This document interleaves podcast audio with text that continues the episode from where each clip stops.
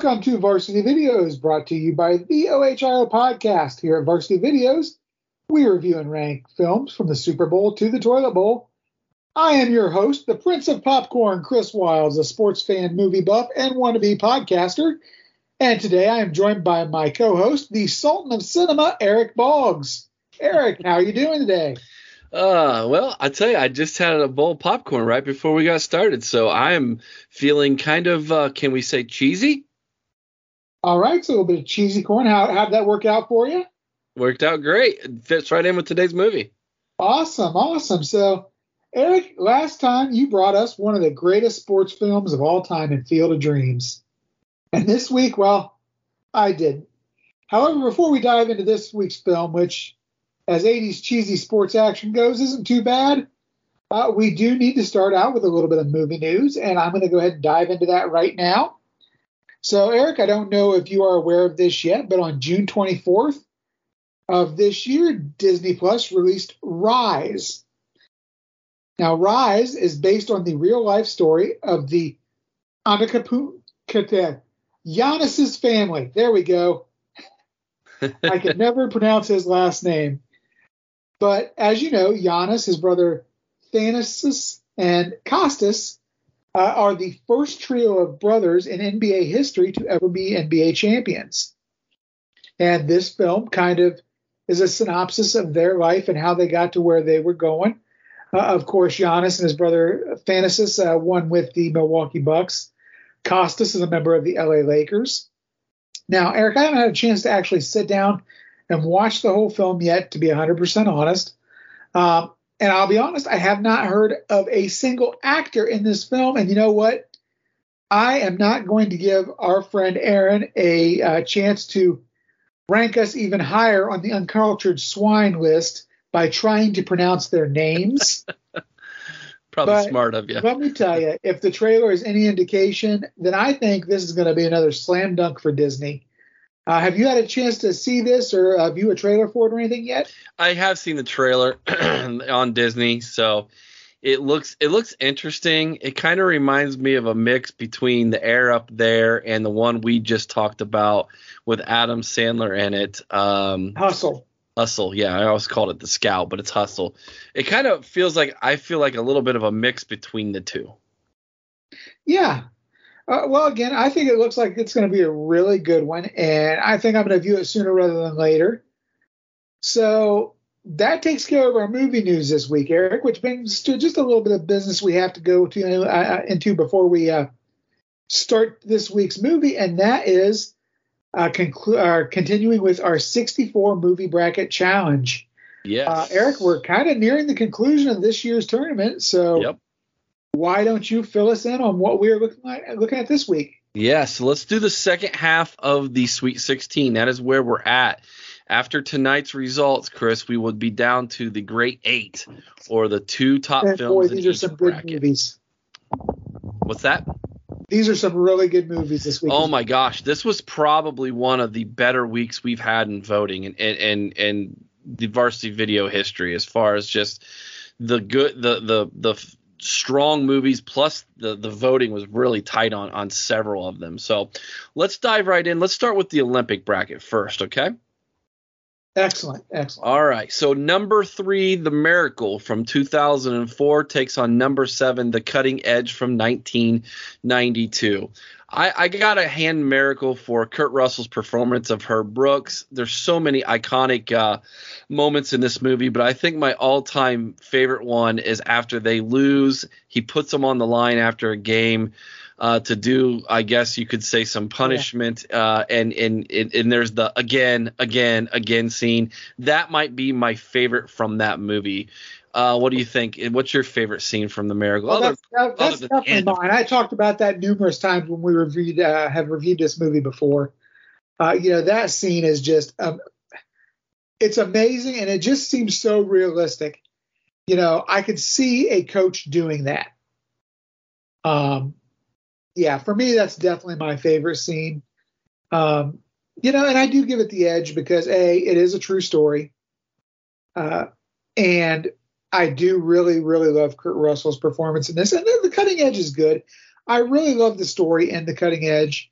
Um, not just the actual uh, the the story, uh, you know, the love story aspect of it, but just the the whole concept of the movie and the, the chemistry the actors have are, is tremendous as well. Mm-hmm. But it's just not miracle. No, it's not. And uh, you know, there's a lot of scenes inside Cutting Edge that are that are really good. Um, but I'm with you. It I'm definitely going with Miracle here in this one, and we weren't alone. Um, by 88 percent to uh, looks like 12 by a vote of 16 to two. Miracle's going to get to move on. All right, let's move on to the next Olympic films Ooh. bracket. This one. This one is number one seeded I Tonya from 2017, number four seeded Cool Runnings. You couldn't get two more opposite films, in my opinion, than these two, man. Even though they both can kind of be considered comedy. One is a straight up comedy movie, while the other one is more of a docu film that happens to just be funny because of just the sheer madness. and it's a much darker characters. comedy. Yeah, definitely. I Tonya is great. It has got cinematically, it is gorgeous to look at. The actors and actresses in this, uh, I think, had tremendous performances. Uh, Margaret Robbie as Tonya is just absolutely outstanding. Uh, and then the actress who plays her mother, uh, which I think was Julianne Nicholson, or uh, or Allison J- Janney, Allison Janney, Al- Allison Janney. Oh my gosh, the way she transformed herself is just unbelievable and Paul Walter Hauser's in this film, who's one of my favorite actors currently. So, I Tonya has just got some tremendous performances, a great story, and just a very unique way to present that story. Cool Runnings, on the other hand, Chris, an absolute comedy classic whenever John Candy's in there, you know it's going to be good. Dougie Doug, man, is Sanka Coffie. hilarious. Absolute hilariousness. And the fact that this is an, based on an actual true story from the Olympics back, I believe, in the 80s just makes it absolutely iconic to me. This is really tough for me to choose. If I remember right, Eric, this was the same uh, Olympics that uh, Eddie the Eagle came out of, was it not? Cool it was. You are absolutely right. Yeah. The, the Calgary Olympics, yeah. Yeah, I mean, abs- I, I'm with you. I think that cinematically, I Tonya is, you know, definitely the superior film. But Cool Runnings is comedy gold. Uh, you know, I love this film. I love the little the little catchy phrases in there. I love the chemistry between uh, Dougie Doug and uh, the gentleman who plays uh, is it Leon? I believe it is the uh, yeah, uh, uh, Derice Ban, uh, Derice Ban, yes. yeah. Uh, the, they have great chemistry together. Uh, the comedic uh, inter- interactions between those two and between Candy, uh, John Candy, and Derice, just absolutely great. Um, I think if I had to pick one to watch today, it would be Cool Runnings. Um, I think it's just a great feel good story. And that scene where you know they wreck the, the sled mm-hmm. and carry it across the. It's fence. iconic, isn't it? It really is. I got to go cool runnings here, Eric. Okay. Yeah, I can't fault you. I I am as well. I'm going to agree with you, but my gosh, is it close to for me? I think. Yeah. Here's the thing, based off the voting, people, you need you need to go watch I Tonya. I'm sorry. There's just not enough people who respect this film. And this was an absolute runaway by a vote of 42 to 4. cool Runnings gets the win. Uh, again, more of you need to go watch I Tonya. It is there's a reason why more people than just sports fans say this is a great film because it really is. It is a great film beyond the fact that it's considered a sports film. Well, so, cinematically, it may be one of the top five films in the entire bracket or in, in the entire tournament. I, I, I, agree with you on that. Uh, which means if we pull open our um, Olympic bracket here, so that means number three Miracle and number four Cool Runnings will face off in the Great Eight to see who gets to go to the Final Four. And I Tonya was the last number one seed, if I'm not mistaken, that was holding on, other than Rocky Two. And so Another another number one seed bites the dust and doesn't even get to the grade eight. Very, very interesting there. All right, moving on to the best of the rest bracket.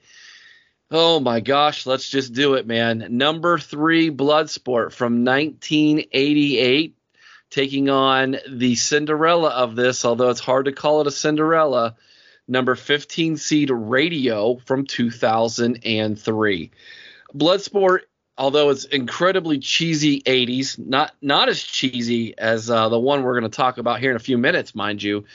It has got to be one of the, if not the most popular martial arts movie maybe ever made.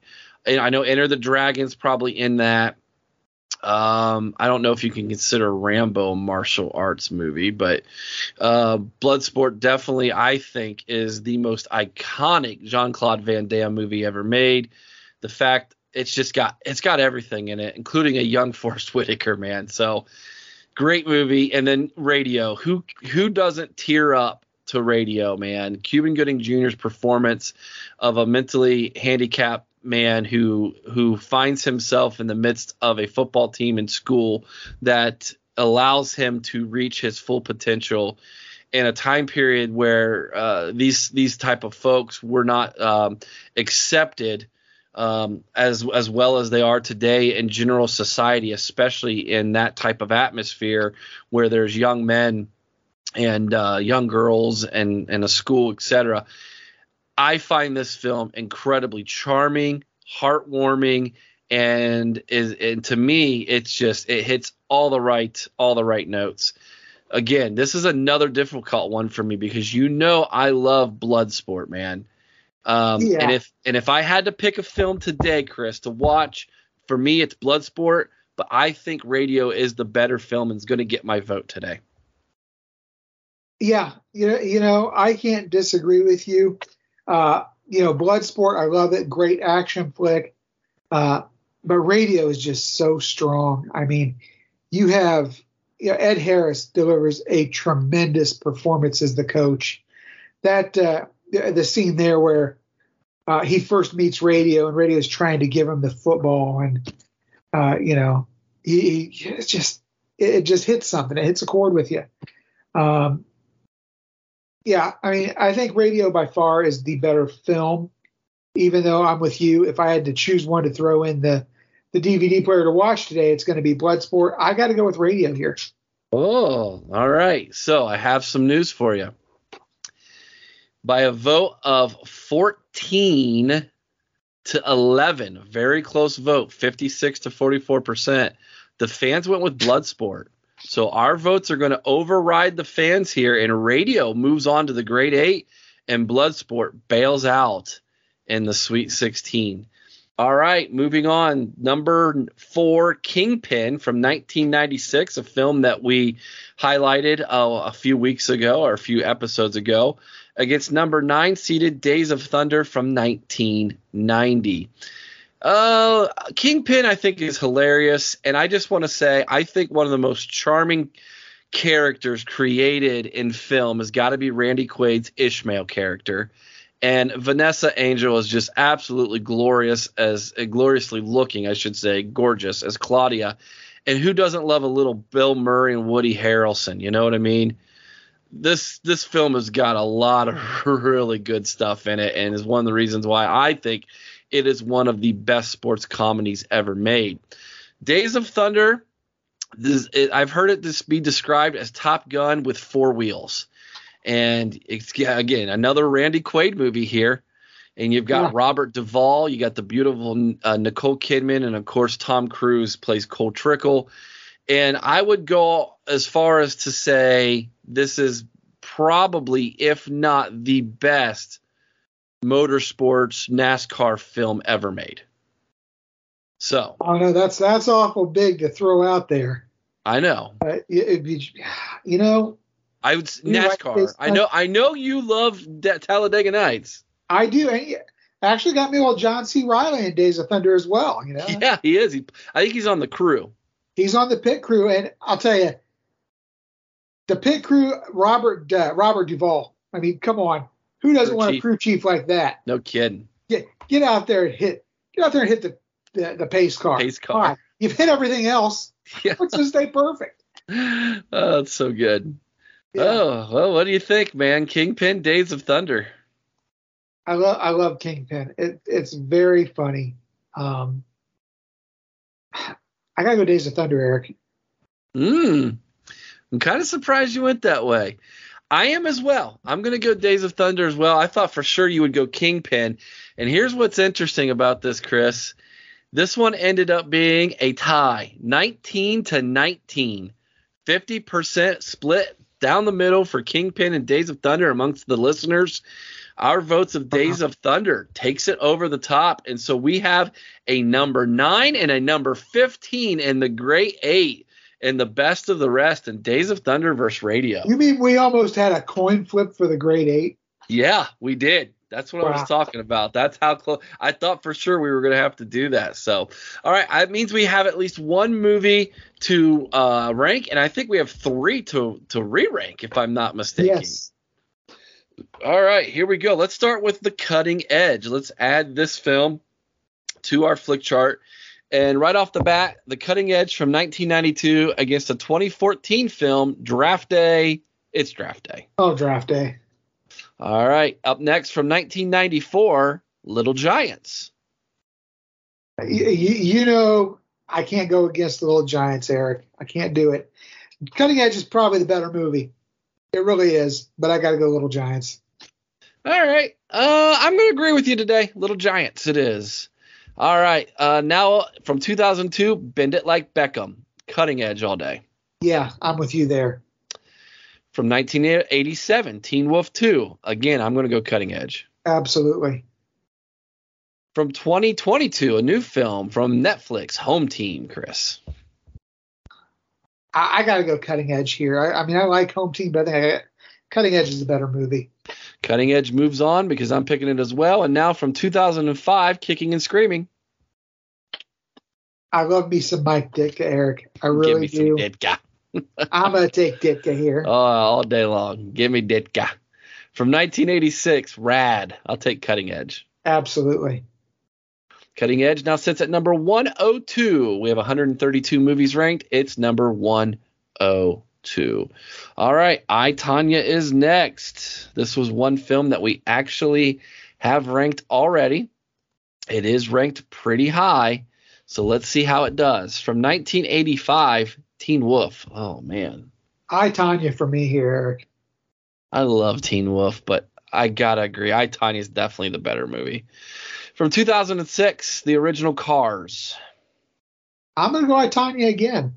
Me too. It's a better movie. From 1996, Kingpin. Give me I Tonya. Uh, let's flip for it. You want heads or tails today? I'll take Tails. Tails it is. I Tonya moves on. From 1993, The Sandlot. Give me The Sandlot and don't even argue with me. By the way, Eric, I, I bought myself a shirt a couple weeks ago just because it, it was a Sandlot shirt, and and I thought about you when I bought it. I'm gonna go the Sandlot. What was what's the shirt? It's the one that says uh, "Legends Never Die." there you go. Major League from 1989. Oh boy, now give me Oh. Major League. Major League. We Are Marshall from 2006. Ooh, I actually think I Tonya is better.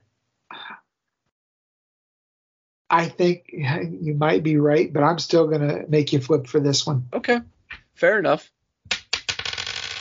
And looks like you're two for two. Tails. We are Marshall. From 1996, Happy Gilmore. Oh, I I oh, love Happy. I've, I've got to go happy. Yeah, I love Happy. Well, guess what? I Tonya started at number 16. It ends at She two. lands at number 16. Some No. just means that that's right then. Yeah. All right. Next up is Bloodsport from 1988. Let's re rank him. All right. From 1985, Teen Wolf, give me Bloodsport. Yep, I'm with you. Cars from 2006. Bloodsport. Bloodsport. Ford v Ferrari from 2019. Hmm, now we're getting tougher. Ooh, I still think Bloodsport's better, but it's close. You know, I, I think I'm going to go Ford v Ferrari, and this is why, Eric. Because not only do we have the racing, but we got a little fight scene in there as well. and you're three for three. Tails Ford v Ferrari. I'm from 19 lottery. Yeah, from 1979, Rocky Two. Oh man, oh, Rocky Two. Rocky Two. Yeah. From 2002, The Rookie.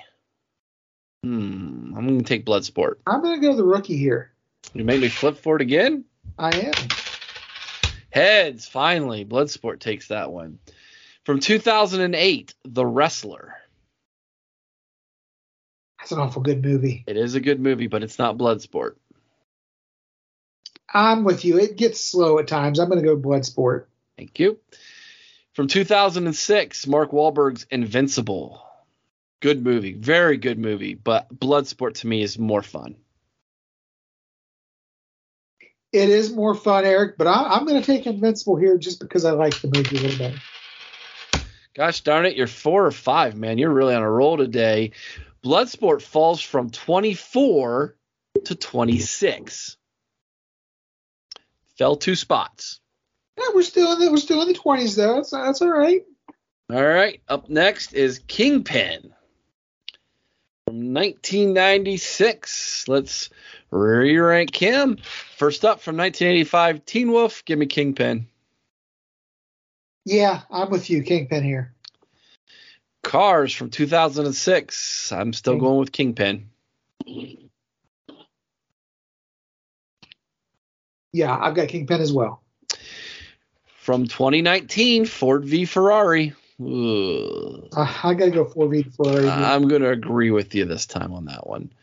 From 2006, Invincible. I think I'm gonna I'm take gonna Kingpin. I'm gonna take Invincible again. Here we go. Heads. All right. From 2022, the new one, Adam Sandler's Hustle. I, wow, I really it was a good. It was a good movie, but I think I'm going to take Kingpin. Yeah, I am as well. All right, here's one you love from 2004, Million Dollar Baby. Yeah, I'm gonna take Million Dollar Baby here. I mean, gonna, let's flip for it. Tails, you win again. Million Dollar Baby gets the win. From 2004, Friday Night Lights. Now oh, I'm taking Friday, Friday Night Lights. Lights. All right. Kingpin falls from 18 to 20, so it fell two spots as well. So there you have it. Those are our four uh, losers this week that either got ranked or re ranked, Chris. All right. So next week we start the Elite Eight. Then and that's we're getting down there, man. Yeah, one matchup from every bracket, and then it'll be the final four in the championship. Week of the championship will also be our award show. And uh, so we basically have three more shows for this season, Chris, and then we will be back after football's over. Yes, yes, absolutely. And that brings us to this week's movie, which, as I told you last time, Eric, is going to be Jim why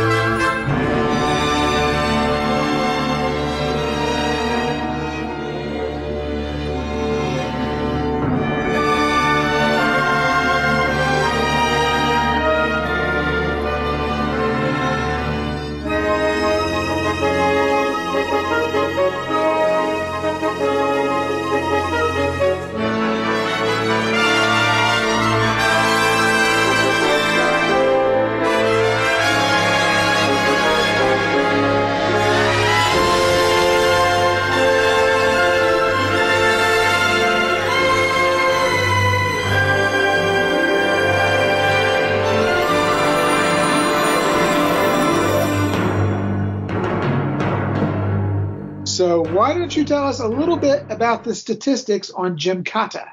So, so Gymkata, let's let's break this down. This this film, believe it or not, Chris, had a budget of four million. I didn't see four million on screen, but it had a budget of four million. And here's what it did in the box office. Are you ready for this? Oh, lay it on me. Five point seven million. Hey, it made money. It made money, man.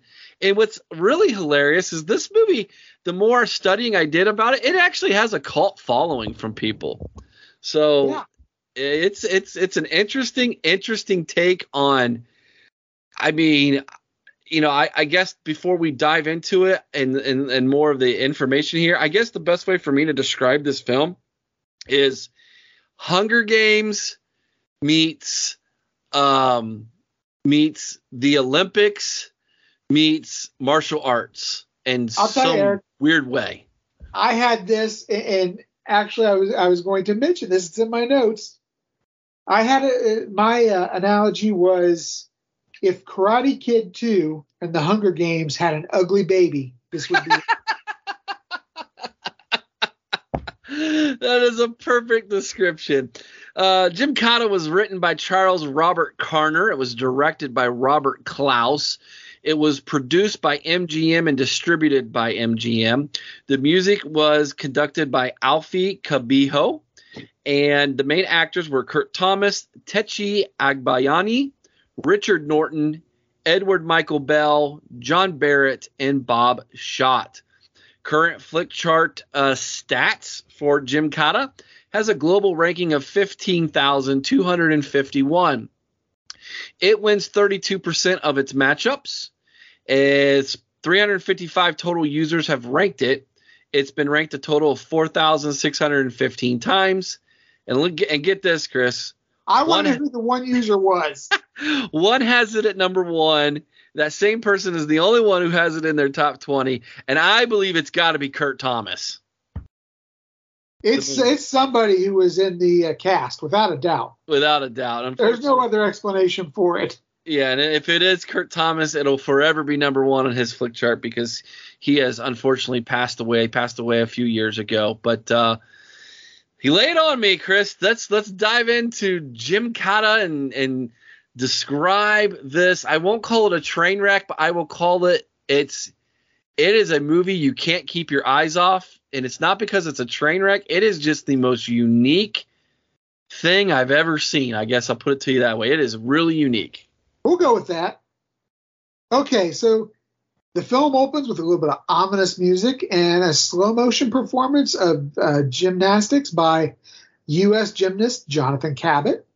He's doing a routine. Randomly, we see some clips of a man running for his life as he is chased through the woods by soldiers on horseback. As he attempts to traverse a gorge on a rope hanging overhead, we learn that this is Colonel Cabot, who happens to be Jonathan's father, and he is competing in the game. Zamir, who is the leader of the band of soldiers, shoots Cabot with an arrow, seemingly sending him crashing to his death. We then jump back to the gymnastics competition where the younger Cabot has just completed his routine. After this, we catch up with Jonathan, who is at his home and he's speaking with Special Intelligence Agent Paley. Now, Paley informs Cabot he's about to go through extensive training to prepare him to compete in the game. The agent further explains the reason for this assignment, which is to secure a prime strategic location for a satellite monitoring station for the new Star Wars missile defense system. And Eric, I'm actually old enough to remember when they started doing all the Star Wars missile defense. Anyhow, Cabot then is told that the Khan, who is the leader of Parmistan, is under siege from within his own ranks, and that his lead advisor, Zamir, plans to overthrow the Khan and sell the location to our adversaries. This is when Paley reveals Cab- that Cabot must win the game. Every outsider who enters Parmistan must play the game, and the winner of the game is awarded his life and a single wish. However, no outsider has won the game in over 900 years. And those who lose, well, they don't live to tell about it. According to the agent, Colonel Cabot was hampered by the, a lack of knowledge of the game, but that's okay because they have brought in an expert to help Jonathan with his training, the Princess Rubella of Parmistan, who, well, Eric, she really makes uh, quite an impression on young Jonathan when she meets him for the first time. Yeah. Yeah. Say that. uh, the next several minutes of the film are kind of dedicated to a training montage where we see the development of Cabot's skills, as well as a budding romance between Cabot and the princess. And honestly, Eric, that pretty much covers up or covers the introductory portion of the movie. I found that this movie, the first two portions of this movie, went really fast. It was actually the game portion of this movie, which was a a big chunk of the movie. I mean, we're talking 45 minutes of the hour and a half movie was dedicated to the game. Mm-hmm. So that covers the first portion of the movie. What did you think of that portion of the movie? All right, so I I actually wrote some things down because I wanted to when I watched this the first time. Are you ready for this, Chris? Yes. My wife watched it with me. how, how, how did I- Sarah like the? I, well, I'm pretty sure when the next time she sees you, she said she's going to look at you and say, "I will never forgive you for taking away from me an hour and 45 minutes of my life that I will never get back." Back. She'll probably word, word it to you, but she looked over at me and she said to me, "How in the world is this a sports movie?" I go, "Did you not see the opening scene?" Well, she was know, like, we've got "Okay." at the athletic competition, which, as the con you know points out, is also an endurance competition at the end. So Yeah. How about the training montages are with her looking out from the window in like a lustful yet judgmental way? Because she, she I just there's so many things in this movie where I'm like okay like man they really rushed through that. Like because you could tell like uh, out of that 4 million in the budget chris 3 million of that was basically you know the game uh, so oh yeah, without a doubt. Like I said, it's the majority of the movie. Yeah. So they really rush through the the introductory pieces and parts and and what cracks me up about this movie is the is the whole emphasis behind it like you said is to go on is to send him as like a secret agent. Like Yeah. he's like he's like a secret agent and like infiltrating this fictitious country for the United States. It's like it's so unbelievable that it, it's quite humorous, but it works, I guess, you know. Well, you know, it does to some extent. And, and let me tell you, this was just about the timing. This was about the era when this movie was made. It really is. I think I think that's the only reason that that concept works. Okay. I mean, I mean the the the idea of there being a game where you are you are the prey being hunted for sport is Yeah. not a new concept. no, that's been done in several movies. Oh, it's it's been around for a, a long, long time, well before the Hunger Games, even. You know. Oh, yeah, absolutely. and I know that Netflix has that that new uh, Korean movie that is is similar, where it's like a mix between Hunger Games and uh, what's that horror movie where you have to get out of different traps. I can't remember. I'm not a big fan of them. Um, Jigsaw's the the Oh, Saw. Saw. Thank you. Um, but I mean, this this concept has been around for a long, long time in movies and in and stories and books. So that to me is it didn't surprise me, and it's and I thought they did it tastefully and tactfully well. In all honesty, there are times where movies like that are just it's just they're just grotesque. Yes. Yeah. Well, so after this, uh, after the training, they the two travel to Karabul, Karabul, uh, uh, whatever the port city there is on the Caspian Sea. I'm sure I'm stating it wrong. This is where we first encounter the stork. Uh, now, the stork meets Jonathan and the princess and takes them to a training and development center uh, which is also kind of serving as their safe house. He tells them they leave tomorrow and suggests, yeah, they take a night out on the town. They're escorted by two agents. Uh, they're out exploring Caribou and they're attacked. Both guards are killed and the princess is kidnapped. So Cabot goes back to the safe house to inform the stork of what's occurred. And he vows that he's going to save the princess despite Stork's objection and telling him, you know, this this isn't going to work. This guy's a, a you know mob boss. You know, you're not going to break into this you know stronghold. But despite his objections, you know, Jonathan says, "Listen, be ready for two of us when I return."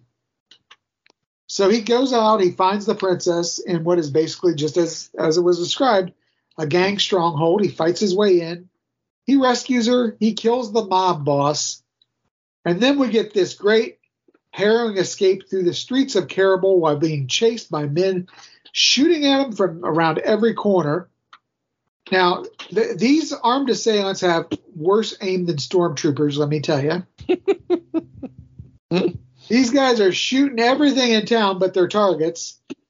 When the police finally show up and they drop one of the bad guys with one shot, and this allows the pair to escape back to the safe house. When they arrive there, the stork is armed and lets them in. Cabot lets Stork know exactly what was going on, that they were, you know, they were alerted. They were ready for him. They knew he was coming.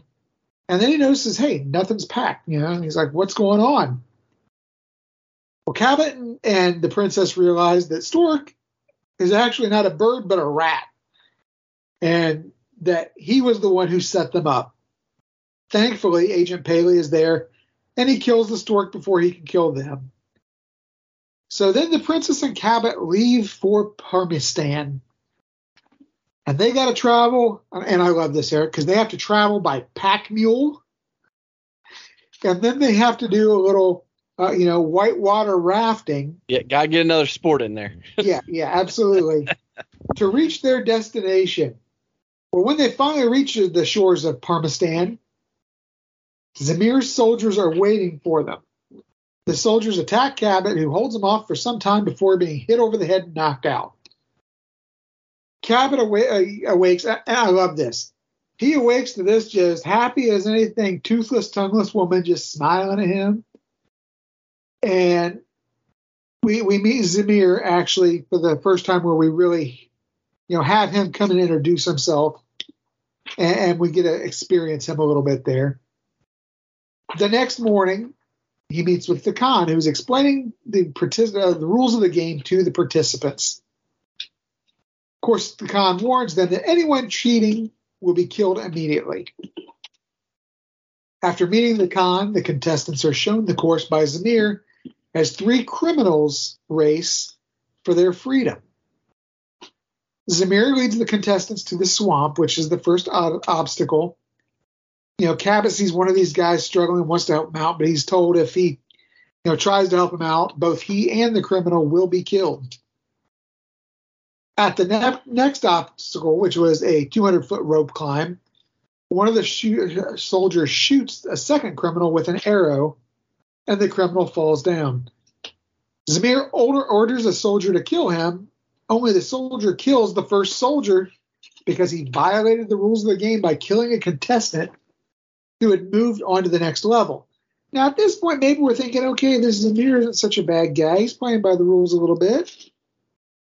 Uh, as we find out, though, as we uh, reach the next stage of the game, when the third prisoner is killed, a soldier can kill a contestant as long as the combatant and the contestant are on the same stage of the game.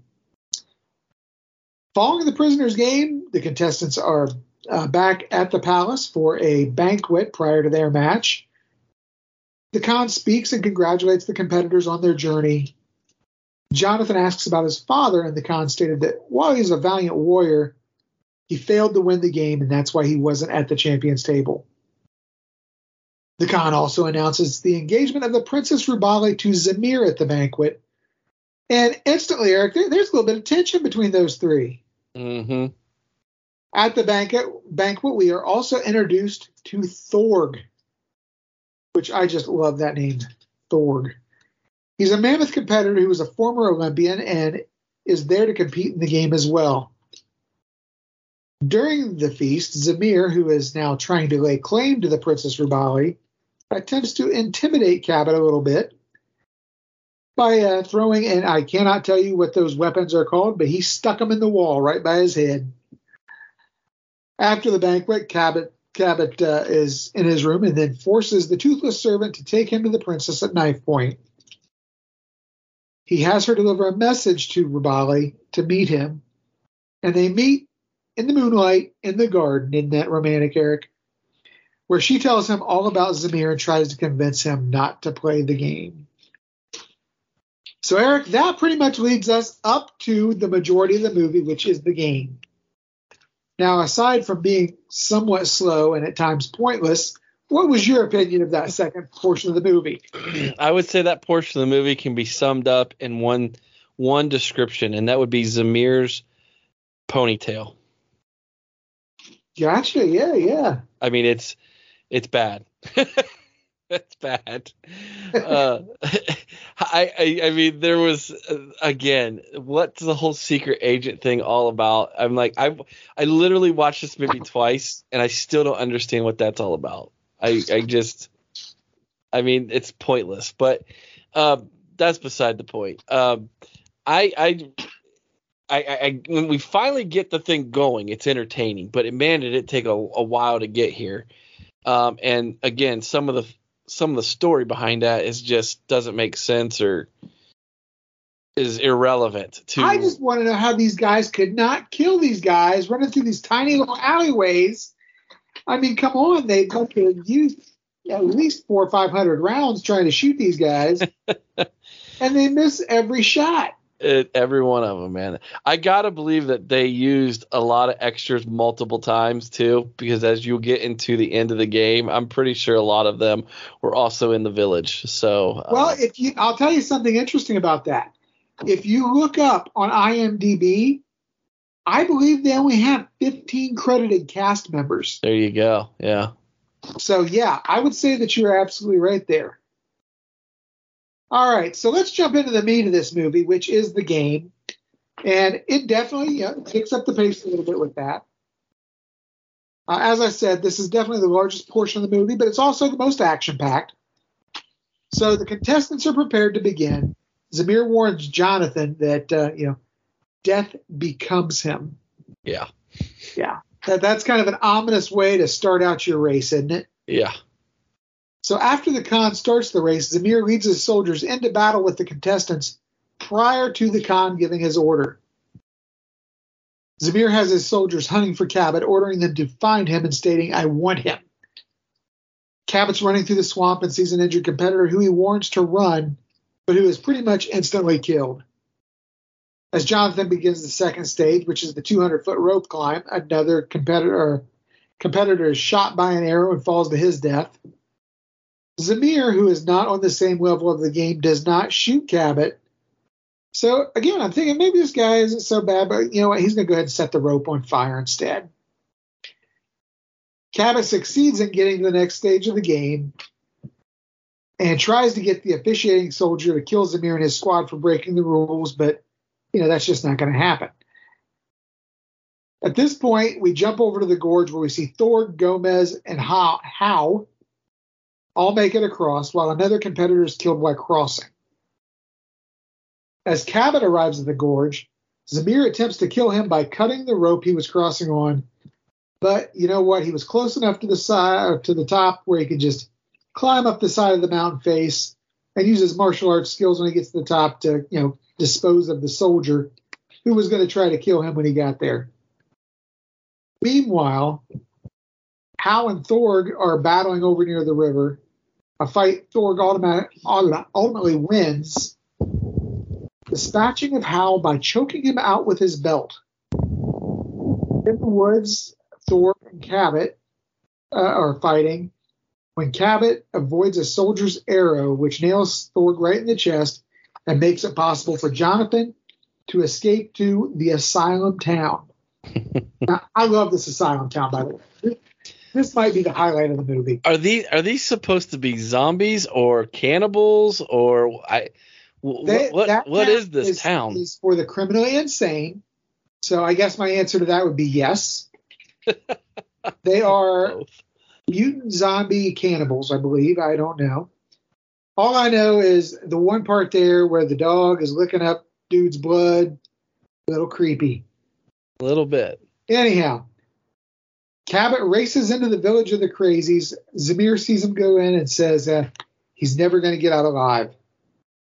As soon as he enters the village, we hear the door shut behind him, and shortly thereafter, he's attacked by someone who, after failing to kill him, decides to just go ahead and chop his own arm off. Yeah. A little twisted. I'm not sure exactly how the hand hung onto that Yeah. bar, but you know, I, I mean, the the physics of it are mind-boggling, I guess. Numerous battles occur between Jonathan and the residents, and then of course we have the return of Thorg. He chases Cabot through the city and into a pig pen, where Cabot is able to escape after he knocks Thorg down and climbs out a window. Thorg then succumbs to the villagers, who start stabbing him with pitchforks as he lays on the ground under the pigs. And then I don't know if you noticed it, Eric, but the pigs then decide Yep. to go ahead and just have themselves a little buffet of Thorg. Yeah. Yeah. The pigs are having Thorg for dinner. Yeah.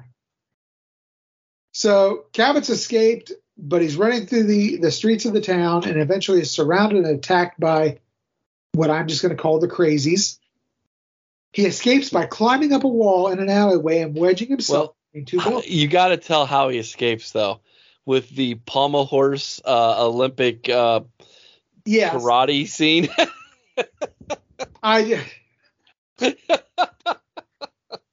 It's it's something that the viewers will just have to behold for themselves, Eric. Let me tell you, the, the, the martial arts slash gymnastics in this movie are something you just have to see for yourself. I I cannot do it justice. Speaking of it, no, it's unique. so he sees a soldier above him. He's got the crazies below him, but the soldier reaches out a hand to help him. He pulls him up onto the roof, and it's revealed that the soldier is actually his father in disguise. Don't you love somewhat happy endings, Eric? Well, He helps Jonathan escape the village. yeah. While back in the palace, the princess is trying to convince the Khan that Zamir is trying to overtake him. Rubali tells the Khan, you know what? The Americans are our only hope. I'm going to go help him. As the colonel's explaining to Jonathan just how he managed to survive his fall, Zamir and his men track him down, and Zamir shoots his father in the back with an arrow again. Yeah. I'm sorry, I shouldn't be laughing, but it's just like you're not uh, dead. Oh, you're dead. So Jonathan tracks down one of Zamir's men and you know kills him and steals his horse, leading to a great chase on horseback. And Jonathan eludes the majority of the forces by jumping over a gorge with the horse, and only Zamir is man enough to follow him. Of course, this leads to a one-on-one confrontation between the two, where Jonathan dispatches of Zamir. At this point, the Khan and the princess are fighting off Zamir's forces in the palace, and the the Khan denounces these guys to the entire kingdom as traitors, and the crowd overtakes them. As the fight rages on, Eric, it's announced that the winners are coming, and we see Jonathan and Colonel Cabot arriving on horseback. And in true 80s cheesy movie fashion, Rubali runs down to hop on the horse, give him a kiss, and congratulate him. A caption on the screen lets us know that the U.S. got their satellite station as the credit rolls credits roll.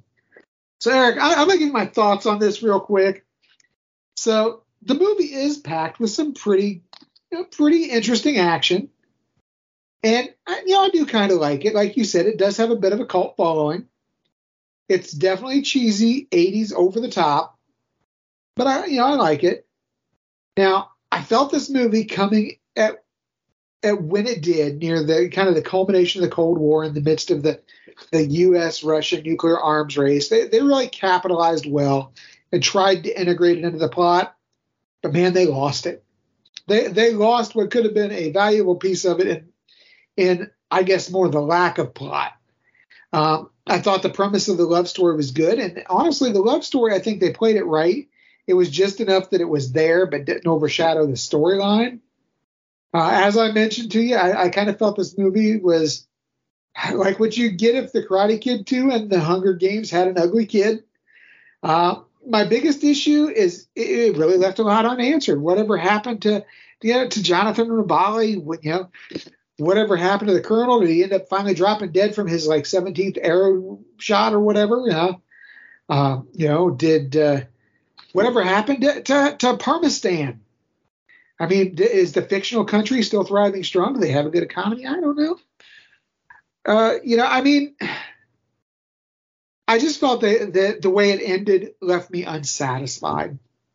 You know, I'm making a little fun of it, but really, it did. It left me a little unsatisfied the way it ended. Um, I, I, I could have just used a little more closure. Overall, not the worst movie we've ever done here on Varsity Videos, but definitely not the best. Eric, what were your thoughts? I will let the Duke of Omnium on uh, Flickchart allow my allow his statement to be my final thoughts. Gymkata is the sleaziest, guiltiest of pleasures. I think that pretty much says it all. it's uh, it is unique and it is. And, and you know i can definitely see how it got its cult following. I did i do too. I did too. It's one that if i were to if i had nothing else to do and i was flipping around on tv and it was like say on turner classic movies or something i'd probably Which it was recently. I'd probably just keep watching it. Yeah. Yeah i'm with you. It's it's one of those it, it's yeah it, it is kind of a train wreck. It really it really is. But just like a train wreck, you can't turn your eyes away. Exactly. Exactly. So, Eric, that was this week's movie. Let's go ahead and throw it in our Flickchart and see just where it lands.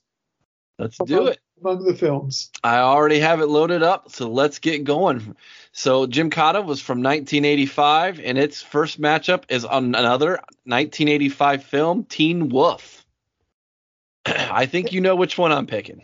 And Eric, I, am I'm going to throw it to you here, man. I can't even take I can't even bury Teen Wolf with this one.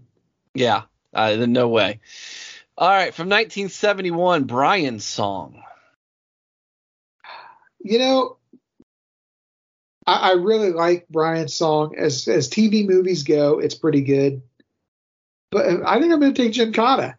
Oh boy, making me flip all on the second one already. Oh boy, here we go. Tails, Gymkata gets the win. All right. From 2012, Clint Eastwood's Trouble with the Curve. Oh, Trouble with the Curve. Easily, yeah. All right. From 1993, Searching for Bobby Fischer.